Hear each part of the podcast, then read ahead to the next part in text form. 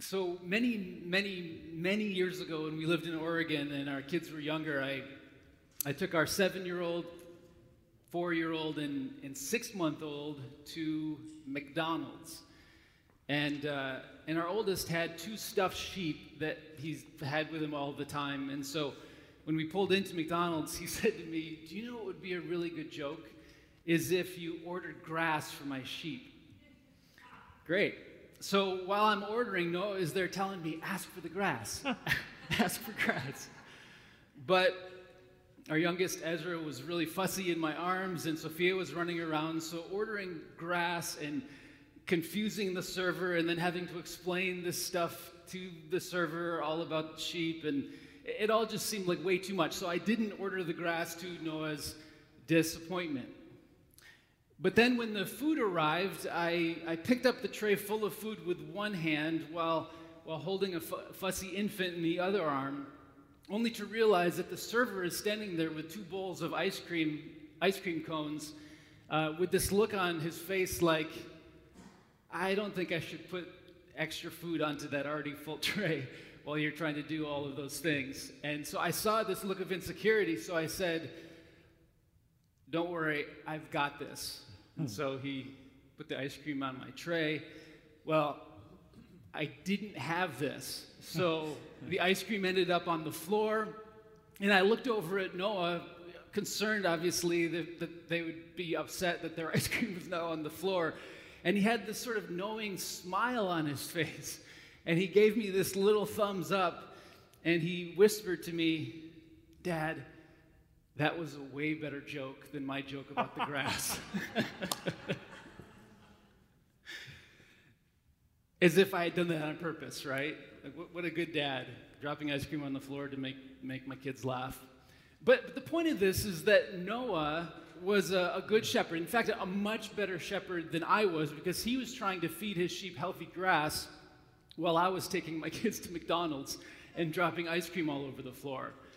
So in the Bible, we have real shepherds, both men and women, who feed, guide, and protect their literal sheep. But then we also have the metaphor of shepherds, which is often linked to people who are in positions of power, like kings, like religious leaders, who are supposed to reflect God's care by guiding, protecting, and feeding the people. But obviously, things don't always go according to plan. So, what happens when we drop the ice cream on the floor? What happens when we eat all the fries and then our hungry kids look at us and say, What happened to all the fries? What happens when kings and religious leaders put their own comfort and their own sense of control ahead of the health of the people and the health of society?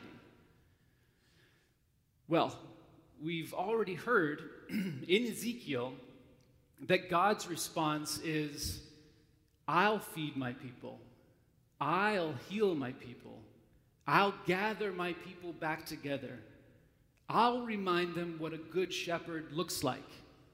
And so it's with this in mind, it's with this prophet Ezekiel in mind that Jesus then says in John chapter 10, beginning in verse 11, I am the good shepherd. The good shepherd lays down his life for the sheep. The hired hand, who is not the shepherd and does not own the sheep, sees the wolf coming and leaves the sheep and runs away. And the wolf snatches them and scatters them. The hired hand runs away because a hired hand does not care for the sheep. I am the good shepherd. I know my own, and my own know me.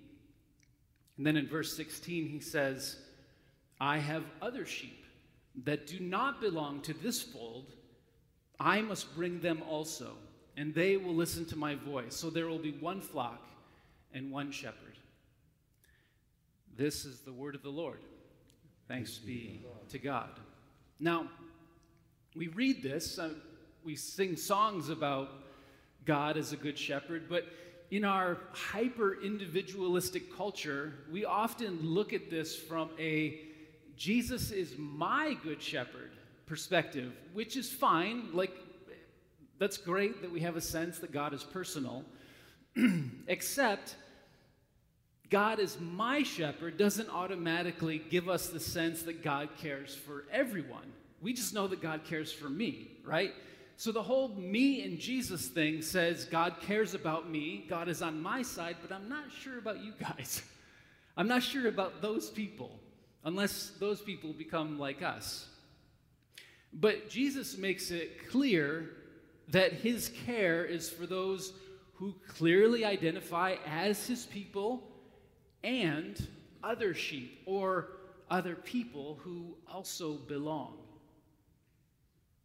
Of course, this makes sense if we understand that Jesus is echoing the prophet Ezekiel, whose primary concern is how people in power order society for the health and benefit of everyone, not just for themselves. That's Ezekiel's concern. But how are we supposed to know this? I mean, has anyone been reading Ezekiel recently? Anyone? Uh, me either. I was reading a book about this. That's why I know about it. And even if we do end up reading Ezekiel, it's long and, and boring and sometimes hard to follow. So the shepherds are those in positions of power and privilege who are supposed to reflect God's love for everyone but as time goes on, like hundreds, thousands of years, we forget about somebody named Ezekiel. And we forget about what Jesus was saying about shepherds. We forget what a good shepherd looks like. So we end up turning to those who are all around us. We end up looking at our culture to try to understand well, what does it mean to be a good shepherd? I mean, how many of you have even, even seen sheep recently? So we look and we say, there are some successful people who, who lead with co- coercive force. That seems to be really effective. I guess God must also be like that. Or look, powerful people have servants who exist to serve their needs and follow their commands without question. I guess maybe that's why God created us to serve without reflection or without question. Look, the wealthy have big homes and all of that stuff. So I guess God also needs big buildings too, right? We look at our culture to try to understand because this is what we know. So instead of reflecting God's love, we end up creating God in our own image. And instead of seeing God on the move, at work in society as a whole, in, our day to day lives, we put God in a building, right? Like it makes sense. But this isn't something that we created recently. This isn't a new phenomenon of putting God in a building. The history of Christianity in the West began with Constantine the Great, who was great because he conquered and ruled like most of the known world as a part of the Roman Empire. So, Constantine, what Constantine did, which a lot of kings and, and rulers do, is that he liked to demonstrate the power and might of his gods by doing two things by building temples and killing his enemies. That's how God's, his gods were shown as powerful. But then Constantine became a Christian. He had this sort of coming to Jesus moment, and we think his life has to be radically changed from this point out. Well, well, this is the change that happened in Constantine's life. He tried to reflect the power and might of Jesus by building large churches and killing his enemies, right? Like, uh, nothing changed really at all except the type of building that he was building. So Constantine isn't changed so much by Jesus, but Jesus is now made in the image of Constantine, and the church, again, is made in the image of a building. So that was like 1700 years ago. But Constantine's Jesus and Constantine's Christianity is alive and well. It's the kind of faith that says, my religious freedom is more important than your basic human rights. It's a faith that is adversarial. It's a faith that is angry. It's a faith that is hungry for power at all costs. It's a faith that is overly individualistic. But, but Ezekiel and Jesus are, are warning us against this kind of faith. Your kings and leaders have been far away, they've been disconnected from your life. But God is not that kind of a king. God is a shepherd who walks alongside his people, who strengthens the weak, who heals the sick, who binds up the wounded and the brokenhearted. Your leaders, your leaders, they build mansions and economies on the backs of, of cheap labor and unjust laws. But God is not that kind of a politician. God is not that kind of a CEO. God is a shepherd who takes the suffering of the world upon himself and gives particular attention to those who are most vulnerable in society, not those who are most powerful. So, a few years ago, we took our, our kids to, um, to a farm to watch them bring all of the sheep in just before sunset. So I'm not really sure what I was expecting. I mean, I'm not sure what you would be expecting if you're going to see a shepherd moving sheep into the barn. But it was interesting because all it took to move hundreds, if not thousands, of sheep was a farmer or a shepherd on a four wheeler. And on that four wheeler, there was a basket. And in that basket, there was a dog. a really small dog. And so this dog just sits in the basket as they go out into the field and they, and they get toward the end of where the last sheep are. And the dog jumps out of the basket and runs out to the very last sheep and then brings them all back to the barn through a narrow gate. All by herself. I mean, by herself with a four wheeler, right? So, like, I didn't expect the dog on a four wheeler to bring sheep in. But, but regardless of the sort of the modern adaptation of what it means to be a shepherd, the image or the message is the same. The good shepherd doesn't sit at home waiting for the sheep to come to them. The good shepherd doesn't, doesn't sit there sort of assuming, well, like, whichever sheep make it back, those are the ones that obviously love me the most, right? The good shepherd goes wherever they go. The shepherd is with his sheep. The shepherd is, is, is with her sheep wherever they go.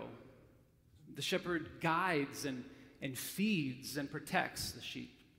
And not just one sheep, not just some of the sheep, but all of the sheep, the flock, all of the sheep. And not just this flock, but other sheep that are part of other flocks as well. So, faith as a, as a building, I mean, this is a beautiful building. Like, there's nothing wrong with buildings. Like, we exist in a physical world. We're physical human beings who need to gather together in places. There's nothing wrong with a building, but faith as a building, as our primary image of what faith means, is easily disconnected from the realities of our world outside of these walls. Right? Like, this building can't go to the hospital to visit you when you're sick. Like, this, this building can't be with you when somebody dies and you're grieving. This building isn't going to go with you to soccer practice or to school or to work. Like, this building is going to be here, and that's, that's all it can be. So, do you think that faith as a movement of God is any better? What might it mean for us knowing that God is on the move seeking not just our health, but the health of everyone? That God is on the move not just seeking our well being, but the well being of our city and of our country and of our world? Does that make a difference? Is that better than a, move, than a building that can't move? God is a shepherd who is with his people wherever they go. And so, what might that mean for us? If we consider our faith not primarily as a place we go, but a movement of God seeking our well being and the health of our world. I, I, I, honestly don't really know what it looks like entirely, but perhaps that's why like God doesn't leave it up just to the individual, but God leaves it up to the wider community to gather together and to be a part of that movement here and wherever we might be. Let's pray. Jesus, we pray that you would gather us together, that you would remind us of your deep love for us, but not just for us. We pray that you'd, you'd gather us up and, and make us a part of your movement in the world. And we pray that together, as a community, you'd give us a vision for what it looks like for us to feed and to guide and, and to seek the well being and the health of our city and our world. In Jesus' name we pray. Amen.